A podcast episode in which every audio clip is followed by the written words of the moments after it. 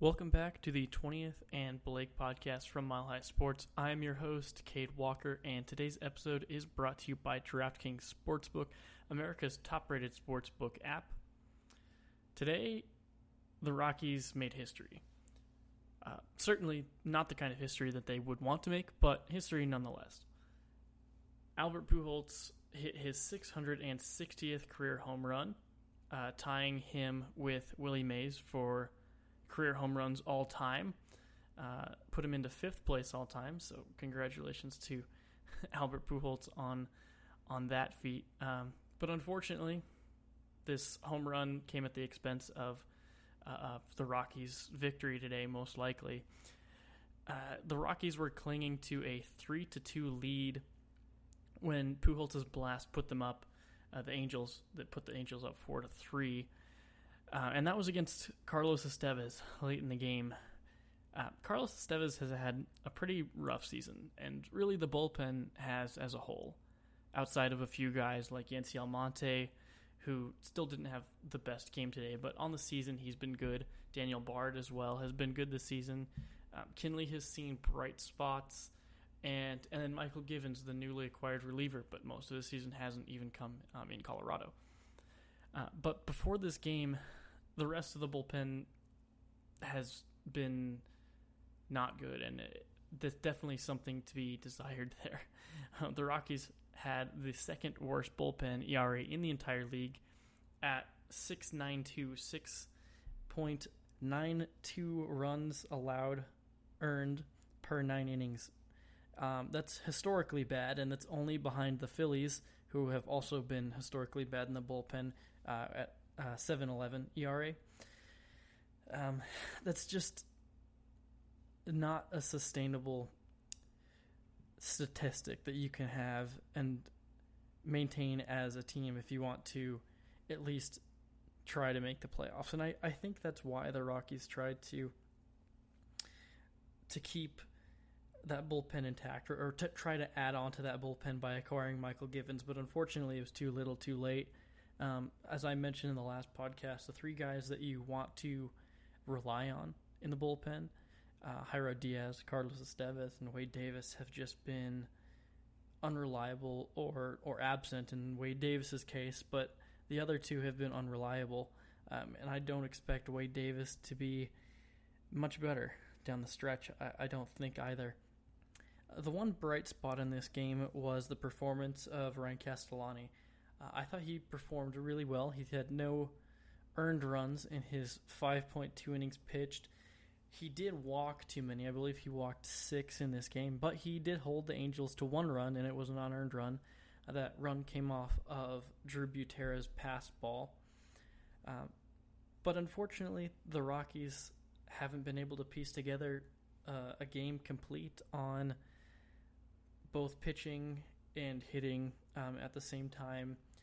Well, at least both pitching at the starting rotation, the bullpen, um, and hitting at the same time. Uh, we can't seem to ever grasp all three of those aspects of baseball. And if it's not one thing that's going wrong, it's another. And I think that's definitely a big piece of why the Rockies have been able, or have not been able to be competitive for a large portion of this season. And that's just a, a, not a good recipe for success.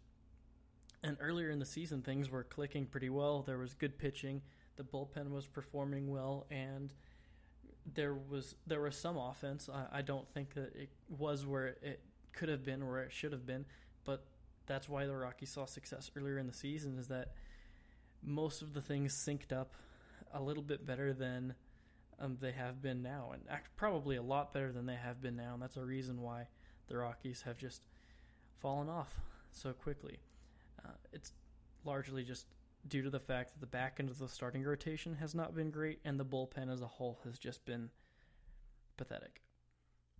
Something I also did mention in uh, the last episode of this was how weak the back of the the back of the pitching rotation has been. I think Castellani has been fine.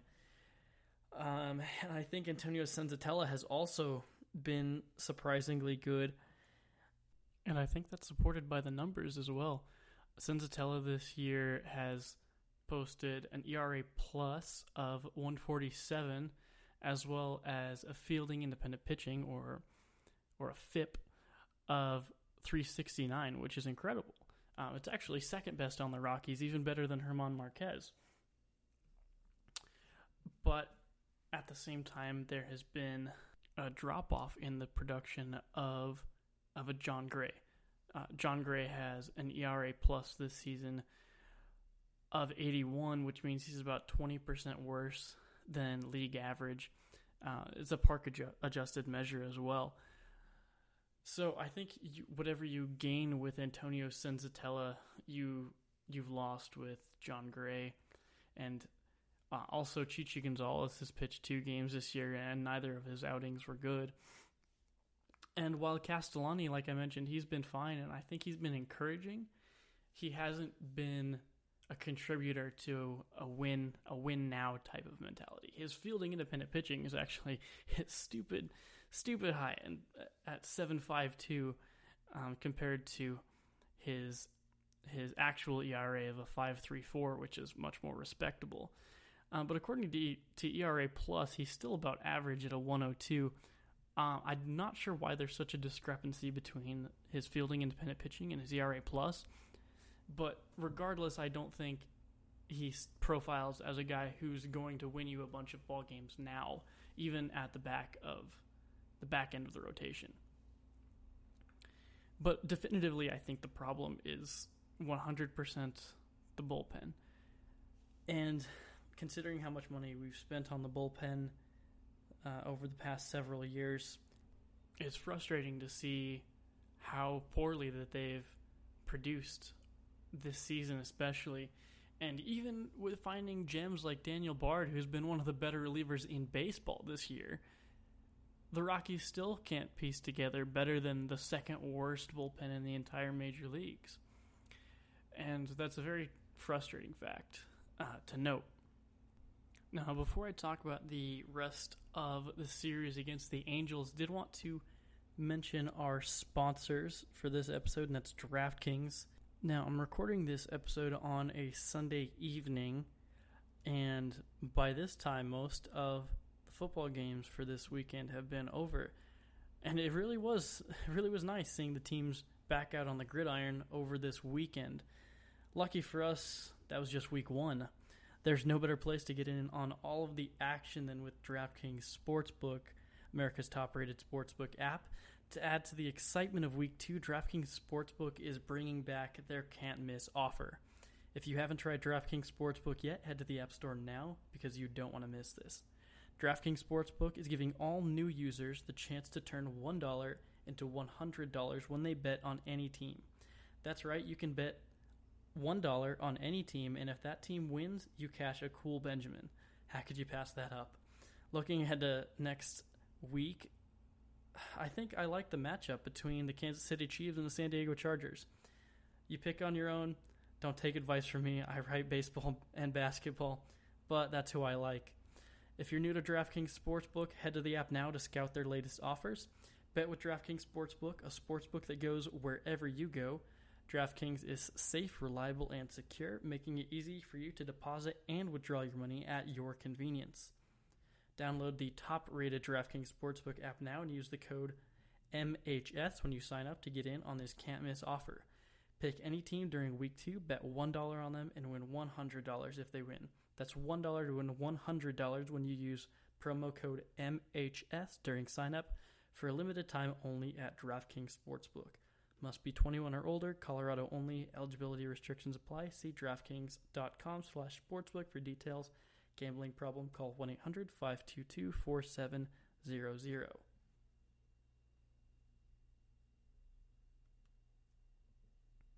So I don't want to entirely focus on the negative, but Saturday's game also needs to be discussed as well. It was almost a similar story to the Sunday night game where the starter, Freeland uh, was the starter that night, where the starter gave the Rockies a very good chance to win, and the Rockies should have won, but they didn't execute on offense nearly enough. In the tenth inning, uh, the Rockies had a chance to win this game. They're, they're at home against the Angels. And with the California rule in the bottom of the tenth, the Rockies had Elias Diaz on third base with one out. So they had two chances to drive him in, with both Trevor Story and Nolan Arenado seeing plate appearances here, and both of them came up short. Specifically, uh, Story was probably the more egregious one. Uh, Bud Black said, uh, per the Denver Post, uh, we had an opportunity in the tenth. Buttery threw a pitch to Trevor, a low fastball, and Trevor didn't pull the trigger. But that's baseball. Because of this, the Rockies ended up dropping that game later in the game. Uh, three-run home run in the eleventh inning off of Tyler Kinley. The Rockies had an opportunity to win that one, but their offense has been so cold in in situations like that where they really need someone to step up. And who who else do you want at the plate, honestly, against the, against anyone for the Colorado Rockies? You want your two best guys up there if you have two chances, and that's Nolan Arenado, historically at least, and Trevor Story. And, and especially in late games, something that many Rockies fans might not be aware of is that Nolan Arenado, by the numbers, has statistically been the best player in baseball with runners in scoring position in a, a close game, late in the game, like seventh inning or later. So this incident where you have a runner in scoring position on third base and he doesn't execute is it's pretty unusual for him. And it really fits the tone for the rest of the year that he's been putting up, unfortunately. And I've talked about Arenado and his struggles and the adjustments that he needs to make. And he did look better against the Padres um, in that series.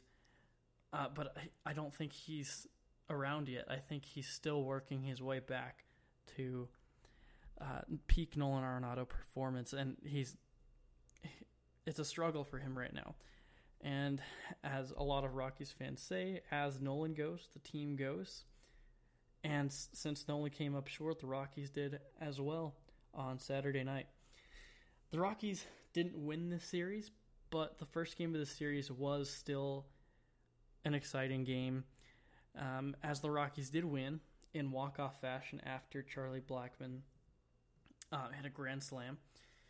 Uh, but with that being said, the Rockies had real opportunity to come out of the series as a five hundred ball club. They won the first game. They very well should have won the second game with that incident late in the game, like I just mentioned.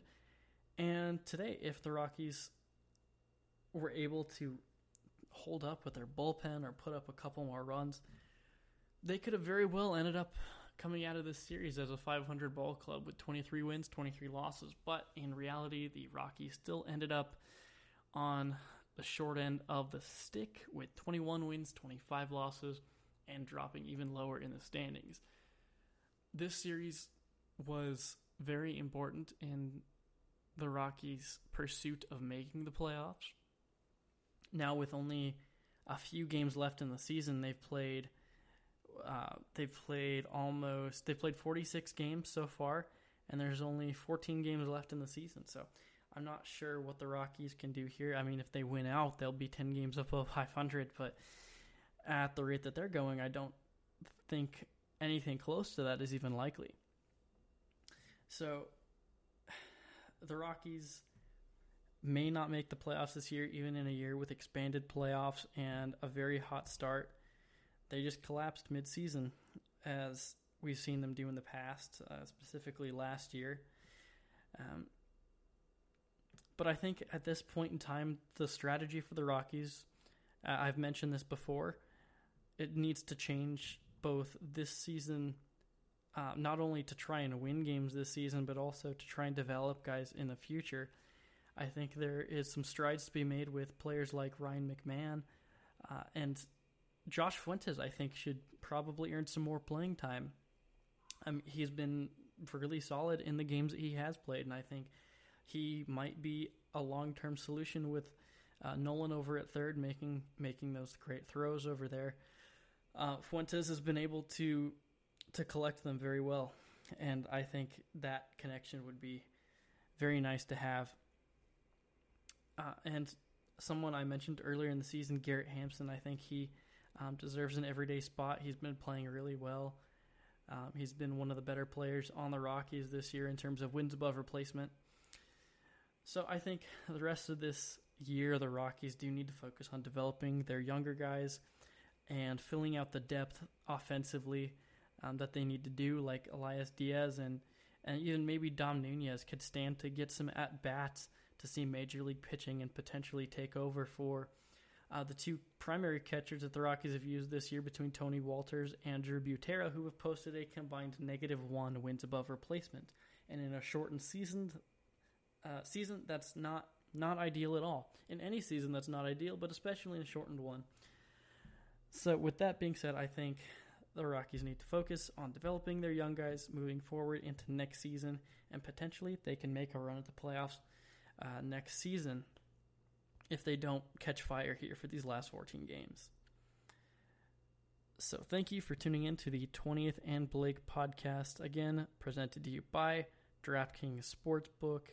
Thank you for listening. Please share on any platform that you are using, whether it be Spotify, Apple, Spreaker, um, any any type of podcast listening app. Share all over social media. Uh, follow me on Twitter at Cade Walker N B A, and we will see you next time.